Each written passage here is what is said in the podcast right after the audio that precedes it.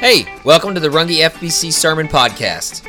I'm really excited to see that you're seeking the Lord with your time and pray that this message will be an encouragement to you. Before you listen, however, I just want to issue out a disclaimer. If at any point during this message you feel like you need to work for God's approval and salvation, stop and instead remember that we are saved by grace alone, through faith alone, in Christ alone. Always keep that in mind, and you will be ready to receive from the Lord. Today we're going to study a very well known teaching of Jesus that's often misunderstood. So turn your Bibles to Luke chapter 10, verses 25 through 37, as this message is entitled The Good Samaritan. Go to your Bibles, Luke chapter 10, and uh, we're going to look at the parable of the Good Samaritan. So, um, I want to ask you as you're turning there, are you a people pleaser? Are you someone who likes to please other people? I think all of us uh, want to be well liked, but does meeting this requirement for pleasing people, does that rest at the core of your identity? Um, while it's important to be well liked by our bosses and uh, to show everyone how agreeable we can be, people pleasers uh, tend to experience a little bit of pushback in that being a people pleaser can actually backfire on us. For example, people pleasers, um, they tend to agree with everybody. Talked in Sunday school this morning about how we want to be well liked by everybody, and so sometimes you can agree to things just to be agreeable, and it might not be something that you ought to be doing. In fact, it might even compromise your value. Value. So this idea of wanting to be well liked by other people can lead you down a path that you actually regret. Doing things that are not in your nature, doing things that you were raised better to know not to do, and you end up doing them anyway. Uh, you know a people pleaser when you see one because they consistently have difficulty discerning how they're feeling, and this is why. Because as a people pleaser, we tend to agree with other other people. We, we want to be well liked, and because of that, we don't necessarily express our feelings. Oh no, everything's fine, everything's great, everything's wonderful. I, I, I'm just going to agree with you, and, and how are you feeling? Because I'm here for you. Now, what the danger in this is that it can seem very godly. It can seem like spiritual maturity because I'm not focused on me. I'm focused on you and what you have going on. So this is like it's not only a godly quality. This is like a, a virtue that we want to be like. Like we want to we want to we want to uh, impress upon others that we are not selfish. We are unselfish. But see, the problem is is that we're just stuffing down those emotions. And what happens is when we stuff down those emotions and we pretend like everything's great and everything's wonderful, those emotions will surface. We don't have a choice about that. And when those emotions surface, they might surface in a way that we would, we would uh, be embarrassed about or, or that, that in a way that we don't expect. For example, uh, we were doing a, a, study on, on children several years ago, and uh, the author of the book says when you yell at a child, the child will find a way to yell back. They might go, yes, sir, yes, ma'am. They stuff down those emotions, but they will find a way to yell back. And that's what happens to us as adults, that, that um, we might be trying to please people, we stuff down those emotions, and it ended up costing us in the long run. Um, and it might sound like, and, and please understand, it might sound like nobody would ever want to be a people pleaser. But the truth is, is that being a people pleaser can actually make us feel pretty powerful, and here's why. We can begin to believe that we are the source of other people's happiness. In other words, we can do things for other people and make them happy. We feel like we have power over their emotional well being. And what we're doing there is we're actually playing the role of God. I mean, if you think about it, we're playing the role of God and saying, I, I, I, can, I have the power to make that person happy or not by the things that I am doing. That, that not only does it make us feel powerful, but sometimes, sometimes being a people pleaser can give us a hit of dopamine that we've been looking for, especially when they come to us and they say, I don't know what I'd ever do without you. And we think, man, I, I'm, I'm accomplishing something great. I'm serving them and I'm helping them. And they can't live without me. But who should they not be able to live without? Right. What happens whenever, whenever uh, a person might be having all of their desires met, but they're not right with God, can they really truly be happy? I think there's type of people that, that actually look for people pleasers to take advantage of. I mean, that's just that's me. And I, you know what? From now on, I'm going to stop using the pronoun they when I'm talking about people pleasers, and I'm going to use the pronoun we because I know I am one. This is something that I struggle with and I deal with consistently. Like, I want to make people happy. I, I'm compliant a lot of ways. And what I've discovered as going through counseling, what I've discovered is, is that I don't deal with my emotions very well. I stuff them down and they end up coming out. So it ends up costing us in the long run. And, and maybe it's for selfish reasons that we're so unselfish. I know that sounds crazy, but it can happen. If we're people pleasers, it does happen in that all those things that we have to do for other people to be well liked and all those things that we have to do for other people so that we can get by or that they can get by in our minds that it actually enslaves us with another to-do list you know a people pleaser when you see one because they have a never ending list of things to do. They're never able to rest because here it comes down to the fact that I, I, I really just want to be accepted and I want to be loved. And if these people are going to accept me, then I'm going to have to do something for them. Listen, I know people say the Bible is old and outdated and that it does not relevant in today's culture, but let me tell you something. This issue about being a people pleaser is exactly why the Bible is still relevant today. Because the Bible has so much to say to liberate us from feeling like we have to do these things in order to be accepted. Jesus came to liberate us not only from the consequence of hell, but from the yoke of slavery that comes in the form of a to do list. We're going to talk about that this morning in the parable of the Good Samaritan. So uh, we're going to actually read this passage. Before we study it, I want to add a little disclaimer and that this is a very well known passage, right? I've preached on this passage before, um, and, and this is probably the most well known teaching of Jesus in the entire world because everybody's heard of the Good Samaritan. We name hospitals and organizations after the Good Samaritan, and, and al- almost everybody has this ideal example from this from this parable uh, that that we need to follow so, this this guy and be like this guy, and they think this is the message that Jesus was presenting, that. Um, you know, you need to go out and be a good person and, and, and we need to go above and beyond for people. And that's what Jesus was really communicating. But, but the problem is, is that this remains one of the most misunderstood, misquoted, and misrepresented parables in all the four Gospels. Perhaps the entire Bible.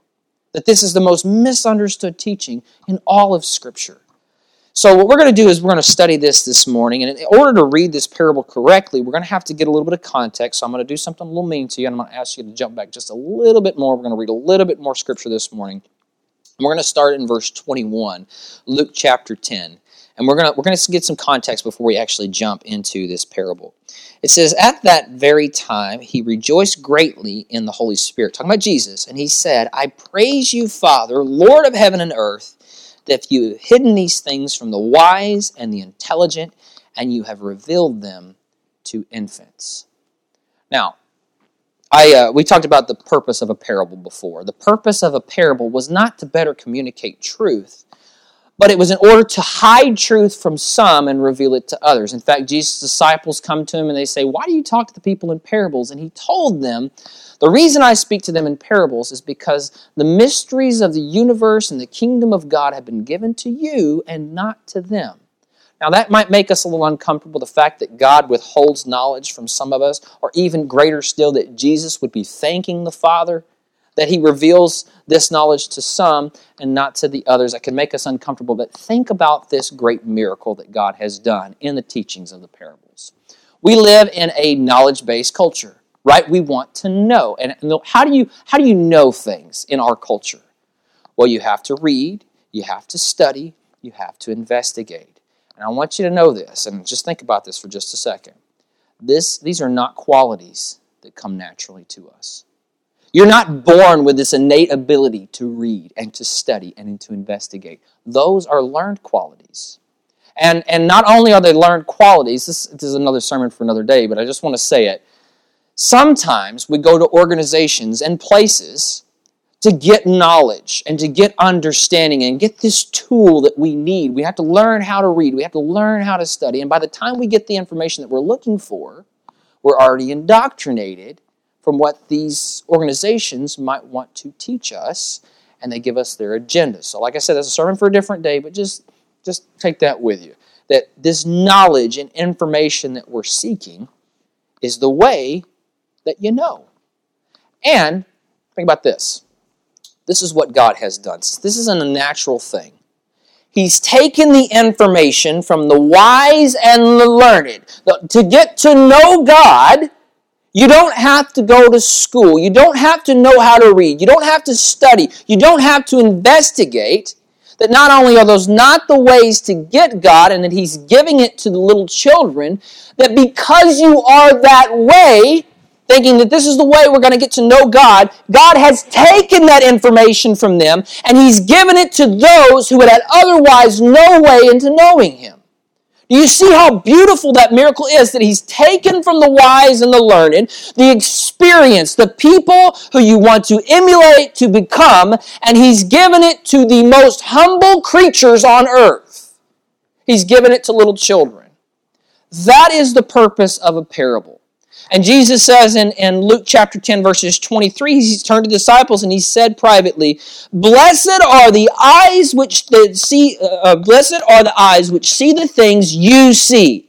For I say to you that many prophets and kings wish to see the things which you see and do not see them, and hear the things which you hear and do not hear them. So what he just told his disciples are, You are the children. You get to hear, you get to see. And in this passage of Scripture, the music changes a little bit because here comes a lawyer. Now, what Jesus had said offended this man, likely. He said it privately, but it seems like this man heard it because he stood up. And this is what it says in verse 25 A lawyer stood up and put him to the test, saying, Teacher, what shall I do to inherit eternal life? And he said to him, What is written in the law? How does it read to you?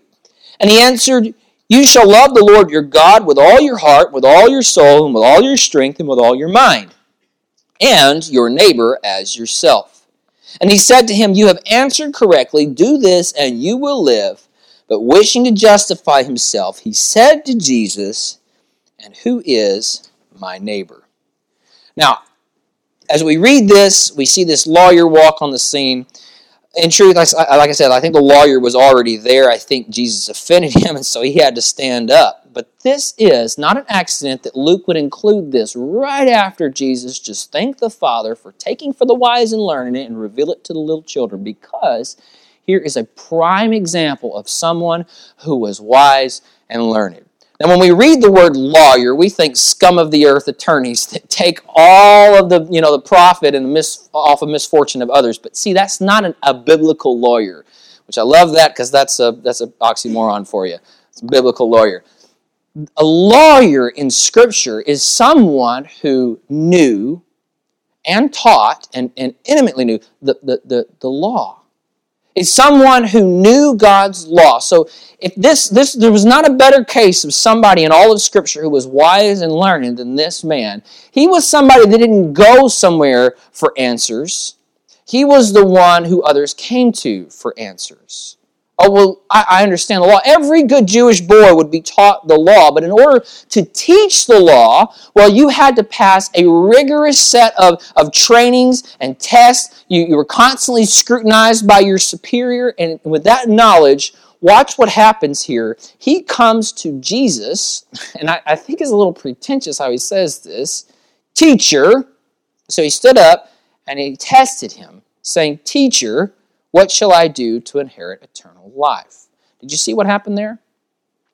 This lawyer came to Jesus to test him. The same way that his superiors tested him. So he comes to Jesus thinking he's superior to him. And he asks him the question Teacher, what shall I do to inherit eternal life? This is this lawyer, somebody who intently knew the law and taught it although he was so knowledgeable, how is it that he could forget one of the most important aspects of it? As Jesus was tempted in the wilderness, he responds to the devil saying, It is written, you should not put the Lord your God to the test. Where was it written? In the law that this man knew. So, How come he thinks he can get up and put God to the test? Well, it's because he didn't recognize him as God, right? Why did he not recognize him as God? Because he was so wise and learned. And God hadn't revealed it to him. This man came to Jesus with pride, saying, I'm superior here. You need to listen to me. Now, I love Jesus' response. I have a little, a little motto that I try to live my life by don't play all your cards. What that essentially means is, is you might have all the information, you don't have to play it all the time.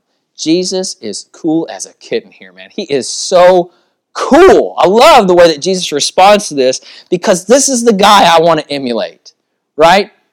Jesus is asked this question, and Jesus doesn't go, Well, actually, let me tell you how you can inherit the kingdom of heaven. Sit down, Junior. What does he say? He says, What is written in the law? How do you read it? Man, it's cool. I love that about Jesus. What's written in the law? How do you read it? Now, again, we live in a culture that uh, constantly puts Scripture under scrutiny, right? We live in a culture that makes us feel foolish for having confidence in the Word of God. Let me tell you, you actually believe in a seven day creation or six day creation like the Bible says? I mean, really? You believe that the, the earth is only 6,000 years old like the Bible says? We have, listen, we have, we have important scientific evidence that says that the earth is millions of years old and that we came from apes. I mean, you really want to put your confidence and trust in the Bible of all things? The Bible says there was a guy that was swallowed up by a fish and he was digested for three days and he survived. You believe that? I mean, come on. You believe in a Lord and a Savior that was born from a virgin? Do you see a problem there? There's a little disconnect there. That this man, this book was written by fallible men and that, that, that, that they included impossible things. I mean, that's where your faith rests. You really want to trust the Bible? You want to know who had complete trust in Scripture? Jesus. Never once did he question God's word and make it feel like, well, you know, it's old and it's outdated. We live in a culture that says, you know, the Bible says that homosexuality and killing children is wrong, but come on. I mean, it's so old and outdated. Jesus had complete confidence in Scripture. He didn't say to this man, uh, well, you want to know what to do to inherit eternal life? Which, by the way, is a great question to ask. But this man came to him in pride rather than humility because of all the things that he knew. He was wise and he was learned. He wasn't a little child. He comes to Jesus and asks this question. And Jesus didn't say, Well, what do you think? Or, you know, how, how, how, um, what does your heart tell you? What, what is it that, that, that, that, that culture would say? He says, What does the Word of God say? How do you read it? I hope that gives us a little bit of encouragement to believe the Word of God, that our Lord and Savior believed the Word of God, and so that we ought to do the same. So he asked him, he says, How do you read it? Now that's important because he was asking this man, like, when you read Scripture, what is it that you see? What is it that you hear? What is it that you read? And so this man, knowing he, uh, eh, notice he, he already knew the answer to the question he was asking, he said, you shall love the Lord your God with all your heart, with all your soul, and with all of your strength, and with all your mind, and your neighbor as yourself. Now, notice what Jesus does here. Jesus doesn't say, you got it right on the nose, but you're missing one thing. That you need me to do that, that you can never do that on your own. He says to him, You have answered correctly. Do this and you shall live. Did you catch that? Go give that a try, Junior. Go, go, yeah, go ahead. Now, I think there was some condemnation here. Just a little bit, at least a little bit of, of um, maybe just being con- confrontation. There's a little bit of confrontation here that, that, there's something going on beneath the surface here, and this is why I say that. I want to I don't interject into scripture, but this is what I believe. I believe this man felt offended by what Jesus said.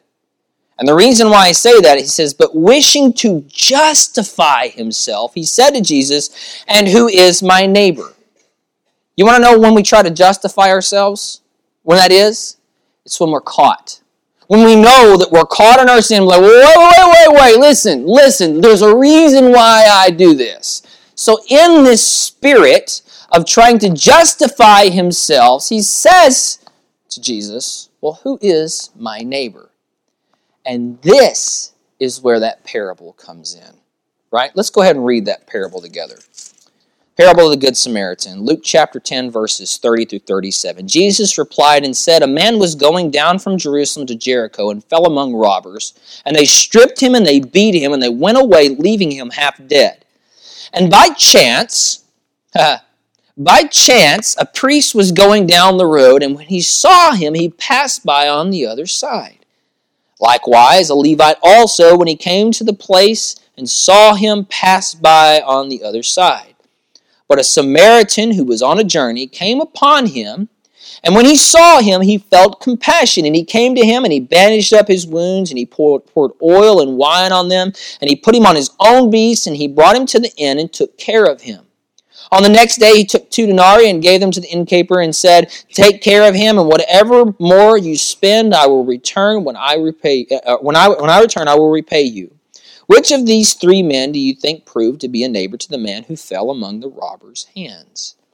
And he said, Well, the one who showed mercy towards him. And Jesus said to him, Go and do the same. Now, listen. Problem that we have when we typically read this parable, it's very straightforward, right? This man was on the road, he got robbed, and, and three people, other, other people are introduced in this, in this passage a priest, a Levite, and a Samaritan. The priest goes and sees him, walks on by. Levite, the same thing. Jesus doesn't say why, he doesn't talk about what his motives are. But I want you to notice some things about this Samaritan. The Samaritan was already going on a journey, right? He was already on his way somewhere. He had somewhere important to be. He stops and he bandages this man up, puts him on his own beast, takes him somewhere, and pays for his way. I think we can all agree this man went above and beyond the call of service. And I don't know where we would fall in that, in that category, but see, here is the message we typically take from this. I need to be like the Good Samaritan. I need to go above and beyond for other people. And the reality is, is that's not the message that Jesus was at all communicating. It's not at all what he was saying. We said, well, he said, go and do the same he was talking to a man that was so full of pride that he didn't know which way was up. He couldn't see the condition of his own heart. And so, as Jesus tells him, go and do the same, it's a pretty much that you're going to go out there and realize that you can never do this. Because think about it for just a second. It's a pretty straightforward story. You see a priest. We don't know why the priest passed by, but we can pretty pretty securely say that the man who fell among the hands of robbers and thieves that he was a Jew. Why do we say that? Because he was traveling from Jerusalem to Jericho and he fell among robbers and thieves. They, they stripped him, they left him, they beat him, they left him for dead and by chance had a laugh at that because everything is ordained by God. By chance, a priest was going down the road. Now, think what you would think if you were a Jew and you see this priest coming towards you. You would think, God, I must have fallen in your great mercy and grace because you are sending your high servant to come and rescue me. And he passes by. We don't know why. We can speculate, the same thing for the Levite. But then he looks up and he sees the Samaritan.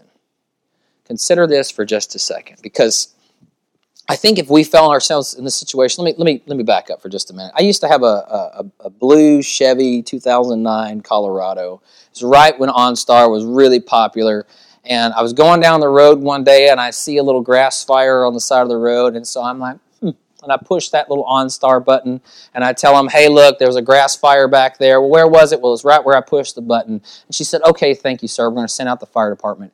Thank you for being a good Samaritan, is what she said to me. And I went, You're welcome. Well, you're welcome. I, I, you know what? That's exactly what I should have done. I went above and beyond that situation. Woo! I'm so good. The reality is, is that none of us we, you know, we might see this guy, we might run over to him because we have that genuine compassion for other people. We're good people, right? We have compassion. Are you all right? Here, I've got a little oil, I've got a, a little bandage and, and some little wine. I'll, I'll pour, I'll try to dress that to you. Most of us probably would do that. How many of us would cancel our plans to take care of this guy? Even fewer still. How many of us would be willing to put this guy on, on our beast and we walk back to town with this guy in tow? My day's, my day's just shot. Okay, well, I'll just take care of this guy. Sometimes when we do that, feeling that responsibility, because that's the call, right? I need to be doing these things, we begin to feel ugly inside, right? Like, this guy probably didn't even appreciate this.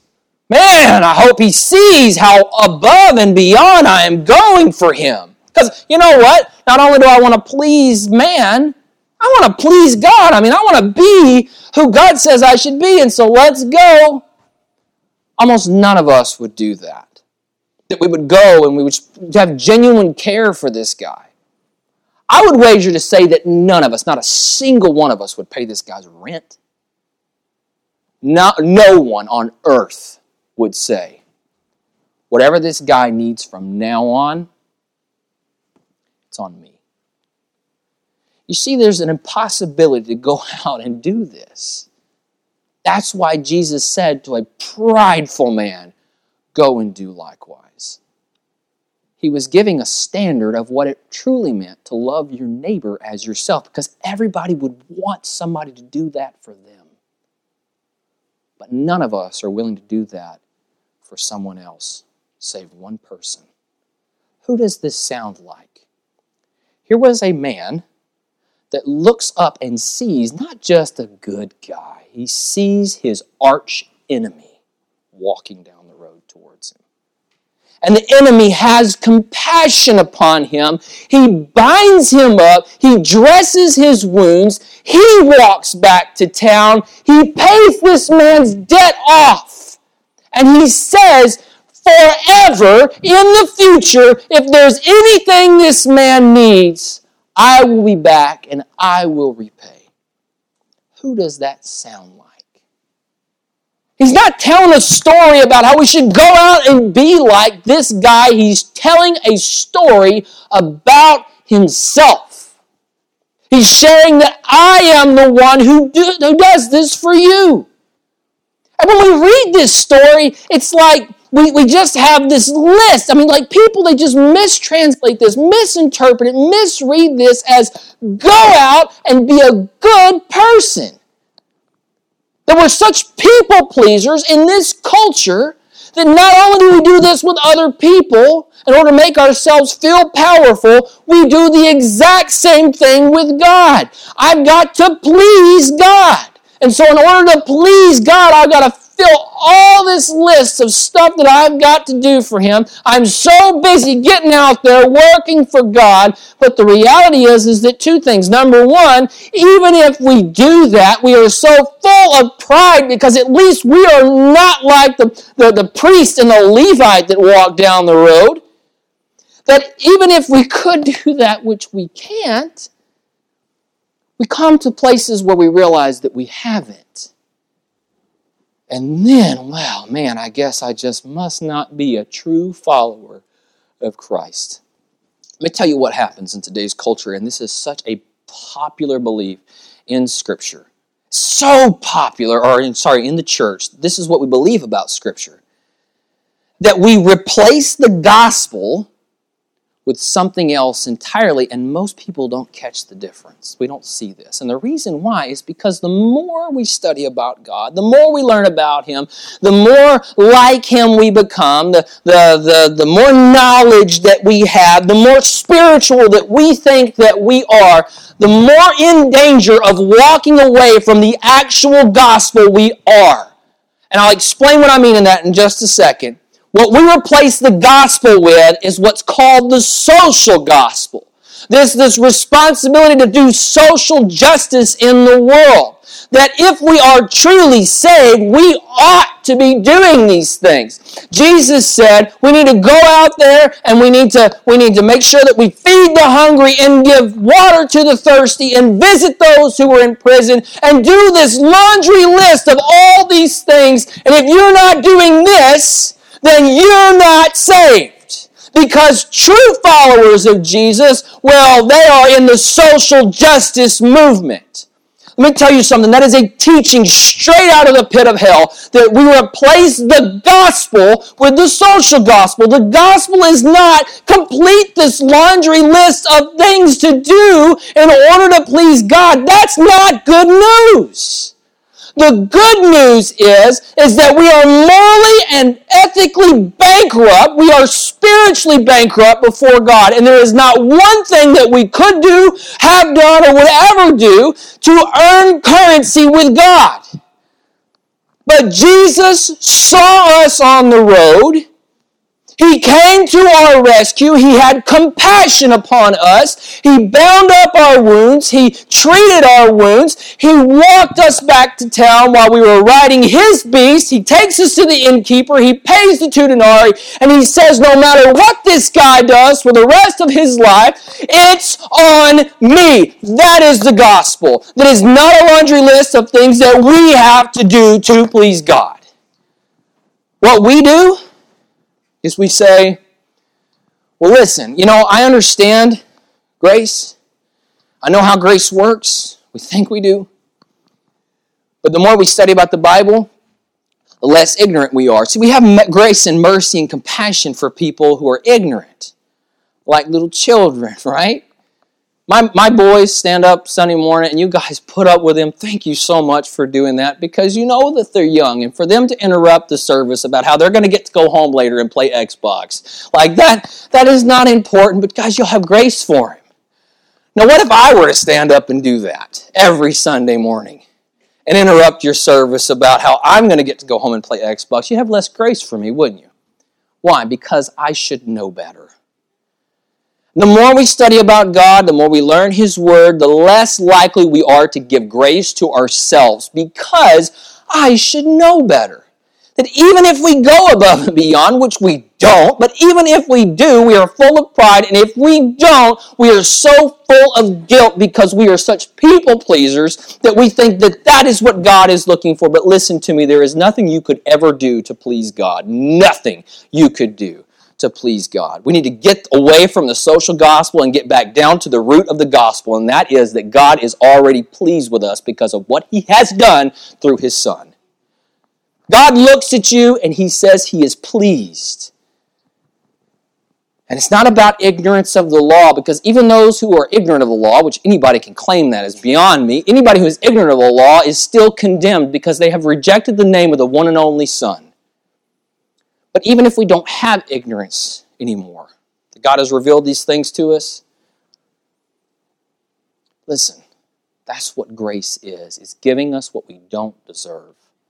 And you know, a lot of us, we live in constant fear that we're not pleasing God and we have just another list of to do and to do and to do. That's what we become. And the reality is, I've said this before, I'll say it again. We need to focus on less on what we need to do for God. And I understand how that sounds because we don't have a good way to tell people to behave otherwise. We need to focus less on all that laundry list of things to do for God. And we need to focus instead on one thing and one thing only, and that is who God says we are. Let me tell you why. Why is that so important? Why is it so important to focus on who He says I am and not all the things I'm supposed to be doing for Him? Because we have behaviors and we spend our whole lives working on our behaviors. Like we read the story of the Good Samaritan, like, man, I ought to be like that, but I know I'm not, so I'm just going to go out there and I'm just, I'm going to try to become this. And I realize I'm not that way, and even when I am, I'm prideful, so what do I do? Listen, that's behavior. Don't spend your whole life working on your behavior. Spend some time, I challenge you this week to spend some time on who God says you are because what we believe especially what we believe about ourselves, is what leads to behavior. Do you see the point there? who we are, what we believe about ourselves, leads to those things that we might want to change about ourselves. And listen, it's not about what we're doing, it's about what God is doing through us. Leave behind, abandon this idea that God needs to be pleased. He is pleased. That is the gospel. So this morning, I want you to understand if you're in Christ, He's already pleased. But if you're not in Christ, then I would strongly encourage you to just, you know, realize that you're an enemy with God.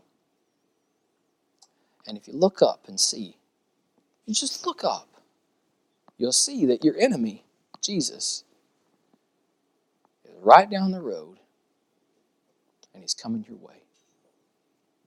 The Lord wants to rescue us from the way that this world breaks us and leaves us for dead. Only Christ does that. We're going to have a time of invitation this morning. Listen, Jesus said, Take my yoke upon you. For my burden is light, my yoke is easy. We don't have to live in a church. We don't have to come to a church. We don't have to be a church that focuses on our behavior all the time because we know when we put our eyes on Christ, Christ works those things out. So this morning, if you just need a place to rest, recognize okay, you're a people pleaser. But you don't have to earn grace. You're never going to earn grace from God. That's God's gift to you. If you're an enemy with God, come on. Come to Christ. Surrender to Him and let Him take that burden from you of all the things that you have to do. I know there's a lot of seasoned believers in this room. Of course, I consider myself a seasoned believer, but that's because I don't give my great myself grace very much. That I ought to know better. I know what Bible says, or I think I know what the Bible says. Listen, God has grace for you. Why can't you have grace for yourself? I mean, think about that.